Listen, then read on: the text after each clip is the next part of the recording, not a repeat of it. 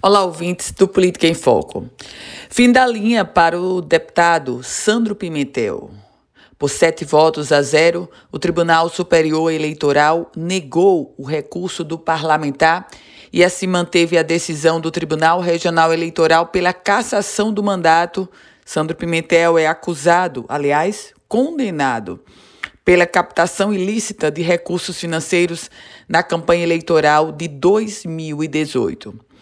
Minha gente, cassação do deputado Sandro Pimentel. Naturalmente, quem assumiria o mandato seria o professor Robério Paulino, também do PSOL. Mas ninguém se engane.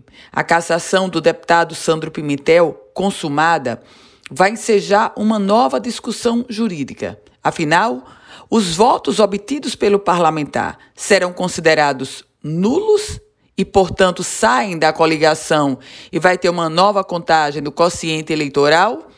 Ou, embora cassado, os votos do deputado Sandro Pimentel ficam no PSOL? Se os votos de Sandro Pimentel, se o entendimento da Justiça Eleitoral for que os votos de Sandro Pimentel permanecem no PSOL, quem assume é Robério Paulino. Mas se os votos de Sandro Pimentel forem anulados porque ele praticou, segundo a Justiça Eleitoral, captação ilícita, ou seja, compra de voto, captação ilícita de recursos financeiros, ele se essa acusação, se os votos dele forem anulados, aí vai ser feita uma nova contagem de quociente eleitoral.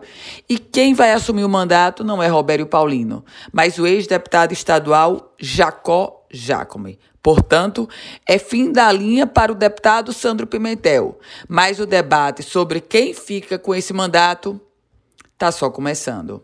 Eu volto com outras informações aqui no Política em Foco com Ana Ruth Dantas.